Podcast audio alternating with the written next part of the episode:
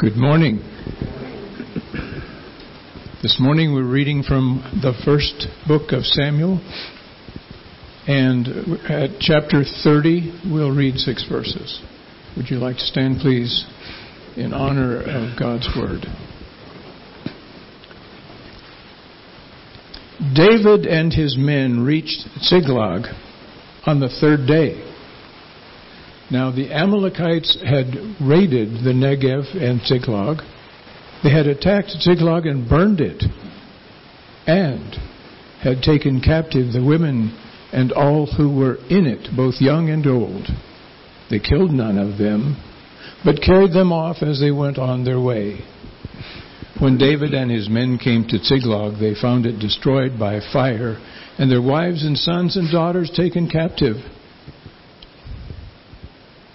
So David and his men wept aloud until they had no strength left to weep. David's two wives had been captured. Ahinoam, of Jezreel and Abigail, the, the widow of Jezreel, excuse me, the widow of Nabal of Car- Carmel. David was greatly distressed because the men were talking of stoning him. Each one was bitter in spirit because of his sons and daughters. But David found strength in the Lord, his God. The word of the Lord. Thank you.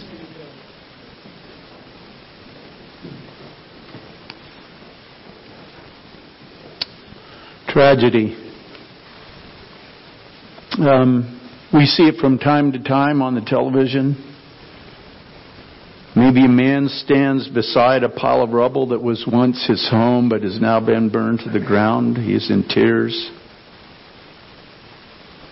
Maybe it's the result of a tornado and he has no idea where his family is or even if they're still alive. Maybe it's the result of floods like we've seen recently in Kentucky. And here he stands feeling like he has nowhere to turn for help of any kind. And we view him with pity and sympathy, but we're glad we aren't in his shoes. Where's this scene? Well, it could be in a war torn place on our planet or or, or a uh, tornado ravaged community somewhere in Tornado Alley. But no, we're in Ziklag, a little Philistine town some 40 miles southwest of Jerusalem. It's just, just over 3,000 years ago, about 1015 BC. The man is David, who will later be Israel's king. But at this point, he is in his late 20s a refugee and considered an outlaw and a failed leader who seems doomed, at least at this point. So what's happened? Well, here's the story. David lived among the Philistines to escape Saul and aligned himself with Achish, the local Philistine ruler. He'd been given the town of Ziklag for his men and their families. And he had mustered his men to join the Philistines in battle against Israel. But the other Philistine leaders did not trust him, and so they sent him back home to Ziklag. Meanwhile, while they're away, the Amalekites have come, and they burned Ziklag to the ground. And they've carried off the men's families. By the grace of God, they carried them off. It says not one of them was killed. That, that did not happen.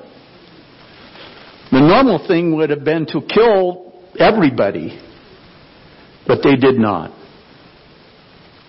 You know, when people are suffering and from an unexpected hurt, they want to relieve their feelings by finding a scapegoat, someone to blame. And such was the case in this instance. It was all David's fault. His men got ugly and turned on him. Possibly they were blaming him for being so preoccupied with trying to please Achish that he had marched every able-bodied man to the muster, leaving no one at home to guard the fort and the families they left behind. Picture the Old West where outlaws and renegades roamed and women and children never traveled unless they were in the company of someone with a gun. It was that sort of world that David's oversight, it was in that sort of world that David's oversight was pretty obvious. So in verse 6 we read, David was greatly distressed because the men were talking of stoning him. Each one bitter in spirit because of his sons and daughters. Perhaps David was thinking of this very incident when he composed the, the lines of Psalm 11. And let me read the first few verses. It says this, In the Lord I take refuge. How then can you say to me, Flee like a bird to your mountain? For look, the wicked bend their bows. They set their arrows against the strings to shoot from the shadows at the upright in heart. When the foundations are being destroyed, what can the righteous do? And that last verse asks a question that may have been going through David's mind at this point as he stood tearful by the ruins of his house. I think it's pretty obvious that the foundations of his life at this moment seem to be crumbling. His distress was compounded by several things. Number one, there was personal loss.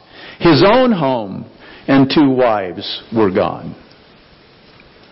And then there was the recognition that through lack of proper planning, he had failed his men and their families. Nothing is harder on a good leader than knowing that you have let down those who trusted in you. And then he felt totally alone. Not only Saul and the Philistines, but now his own men had turned against him. And the situation appeared hopeless. The Amalekites had come on camels, and David and his men were on foot. They were already exhausted from their three day, 40 mile march home, and they were grieving. They had little hope of catching the raiders, even if they had known where they had gone. And then there might have been a sense of God's judgment. 1 Samuel chapter 27 verses 8 through 12. Now David and his men went up and raided the, the Geshurites, the Girzites, and the Amalekites. From ancient times, these people had lived in the land extending to Shur in Egypt. Whenever David attacked an area, he did not leave a man or a woman alive, but took sheep, cattle, donkeys, camels, and clothes. Then he returned to Achish. And when Achish asked, where did you go raiding today? David would say, against the Negev of Judah, or against the Negev of Jer- Jer- Jerahmeel, or against the Negev of the Kenites. He did not leave a man or woman alive to be brought to Gath, for he thought they might inform on us. This is what David did. And such was his practice as long as he lived in Philistine territory. Achish trusted David and said to himself, he has become so odious to his people, the Israelites, that he will be my servant forever. He was lying to Achish and telling them that he was attacking Israel. So he played this game with Achish. Maybe to curry his favor, to win approval, he had plundered villages and mass- massacred the inhabitants, including the Amalekites. He had given the plunder to Achish and claimed the raids were made against Israelite territory. And when he saw what the Amalekites had done to Ziklag, his conscience no doubt told him this sort of poetic justice was the vengeance that he himself had provoked. David at this point was in a state of distress that might well have destroyed him. The shock of the disaster, the, the feelings of abandonment, and the sense of just punishment were all piled up at this point. Thus, David's surrender to tears and grief was a natural reaction to what had happened. Most of us would probably done the same thing. But David didn't stop here. Overcoming the numbness of that grief, or, or the, that, that grief could generate, David shows a spiritual reaction of faith. Verse 6, but David found strength in the Lord his God. How did he do that? Well, most of us, most the, probably the most common response would be, well, David prayed. And that's true. In due time he did pray, but I don't think that came first. In moments of intense pain and despair, we often cannot frame a rational prayer in our mind. It just, we can't put the words together. We're like a person sliding down a sandy slope headed towards a cliff. We have to regain our footing on the hillside or we are lost. The secret of recovering your spiritual footing in a situation like this is to think, to remember.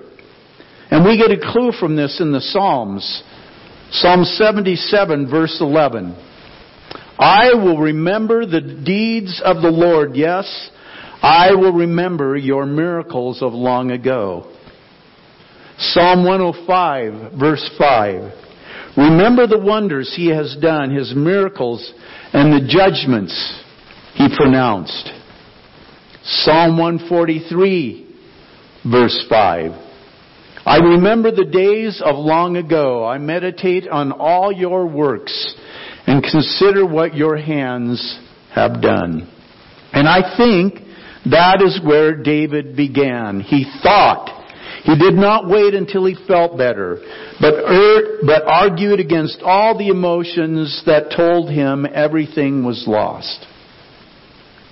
He remembered what he knew of God, and undoubtedly all the times he had been delivered from Saul's hand, as well as his victories over the lion, the bear, and Goliath. And so he found strength in the Lord. He calmed his soul and, and prepared himself to pray. And so let me share with you this morning five thoughts that may have gone through David's mind as he stood amongst the lonely ruins of Ziklag. And I realize that this is conjecture, but I believe the Psalms, many of them which were written by David, give us insight into his heart and his thoughts and lend support to the way David might have approached the situation that he was in on that day or others like it. So, at Ziklag, David remembered, my God reigns. My God reigns. He thought of God's sovereign power. He reminded himself that God is in total control of all that happens on earth and that having brought him into this situation, he would surely bring him out. And the, the Psalms are strong on God's sovereignty and power. Psalm 135 verse 6, the Lord does whatever pleases him. And then it's several times in the Psalms, in Psalm 93, 96, 97, 99, and 146, David declares the Lord reigns. And then Psalm 11 verse 4, the Lord is in his holy temple, the Lord is on his heavenly throne. In fact, we, they made a song out of that one.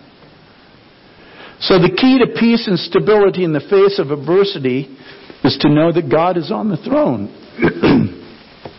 his eye is on us and his hand is over us at all times. Nothing comes our way that he has not allowed. It's not like, whoops, that got by me. That doesn't happen with God. In the very deepest sense, everything is under his control. David remembered that my God reigns. And then he remembered that my God forgives. David thought of God's pardoning mercy. In fact, he wrote in Psalm 130 verse 4, But with you there is forgiveness, therefore you are feared. Psalm 32 verse 1, Blessed is he whose transgressions are forgiven, whose sins are covered. Psalm 32 verse 5, Then I acknowledged my sin to you and did not cover up my iniquity. I said, I will confess my transgressions to the Lord, and you forgave the guilt of my sin. Surely David dwelt on the truth that in God's mercy, He forgives those who repent, and no sin is too great to be forgiven. Most of us can imagine because we've experienced it ourselves the burden of guilt that was lifted and the release David felt as he experienced God's forgiveness in that moment. Aren't you glad for God's forgiveness? You know, I think of 1 John 1 9, if we confess our sins, He is faithful and just to forgive us our sins and cleanse us from all unrighteousness. He was writing to believers there. Thank you, God, for your forgiveness and for the blood of Jesus. At Ziklag, God, at Ziklag, David remembered, my God cares. I think the view of some anyway is that God's out here somewhere and, and, and life goes on and he kind of observes it, but that's about all. Oh, that's too bad. Well, that happened. That's too bad. David thought too of God's covenant of protection. The Lord is my shepherd, he said. Well, David would certainly have understood what shepherding was all about, wouldn't he? He understood that a shepherd's job is to look after the sheep, keeping them fed and safe at all times. Even in ruined Ziklag. God was with him to love and care for him. Scripture confirms what the shepherd psalm proclaims that it, that is the care of God for his people. That's what this 23rd psalm is all about. And in Psalm 34:15 in verses 17 through 19 it says, "The eyes of the Lord are on the righteous and his ears are attentive to their cry. The righteous cry out and the Lord hears them. He delivers them from all their troubles. The Lord is close to the brokenhearted and saves those who are crushed in spirit. A righteous man may have many troubles, but the Lord delivers him from them all.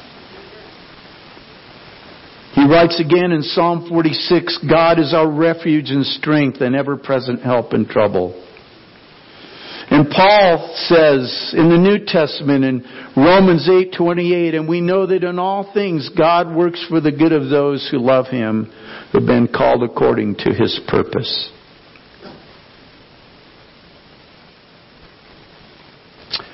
God's direction of all that happens to believers to promote their good is a fact, even when it doesn't look or feel like it. David knew that he was able to write, Surely God is my help. The Lord is the one who sustains me. And then at Ziklag, David remembered, My God is consistent. Having proved he loved me in the past, he will do so again. David remembers, remembered his previous experiences of God's goodness and deliverance and reasoned that his consistent God would not fail him now. He had once expressed this confidence to Saul just prior to his encounter with Goliath. In 1 Samuel chapter 17 verse 37 he said, The Lord who delivered me from the paw of the bear and the paw of the lion will deliver me from the hand of this Philistine. And so David now told himself that God who had brought deliverance in the past would surely do it again.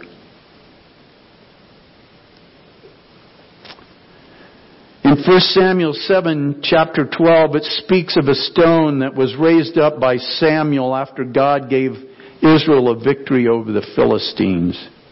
He called that stone Ebenezer, which means stone of help. It was to be a reminder of God's intervention and deliverance. And I think that it's important for every Christian to mark those places along their journey where God has done something powerful or miraculous so that those things, as they raise up those stones of remembrance, those things can be brought to mind whenever reassurance of God's love is needed. I, have said this before. I think in that passage in Philippians where, where we're told not to worry about anything but pray about everything with thanksgiving, I think Paul threw that word thanksgiving in there.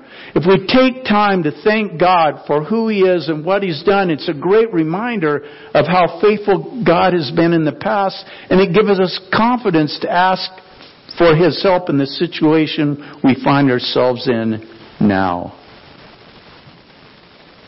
So again, I think it's important for us to mark those places on our journey.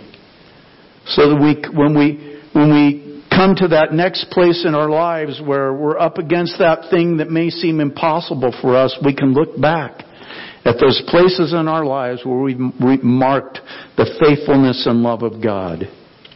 We should be able to sing with the writer of the hymn, Come Thou Fount, Here I raise my Ebenezer, Hither by thy help I've come.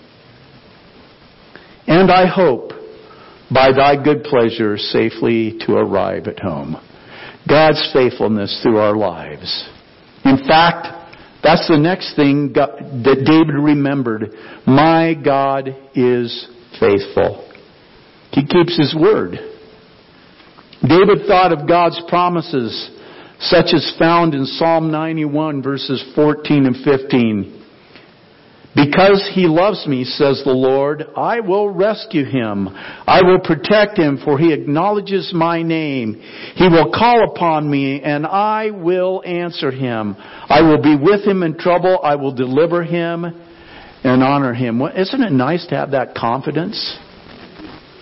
David found strength as he trusted the faithfulness of his promise keeping God.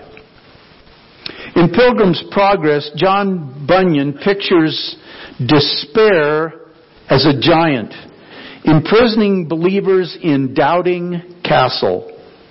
But the Christian gets out by using a key called promise. And that really is the key. Knowing that God's promises to us in the scripture will be fulfilled. It frees us from doubt and gives us strength to face whatever we're facing now and whatever may crop up in the future.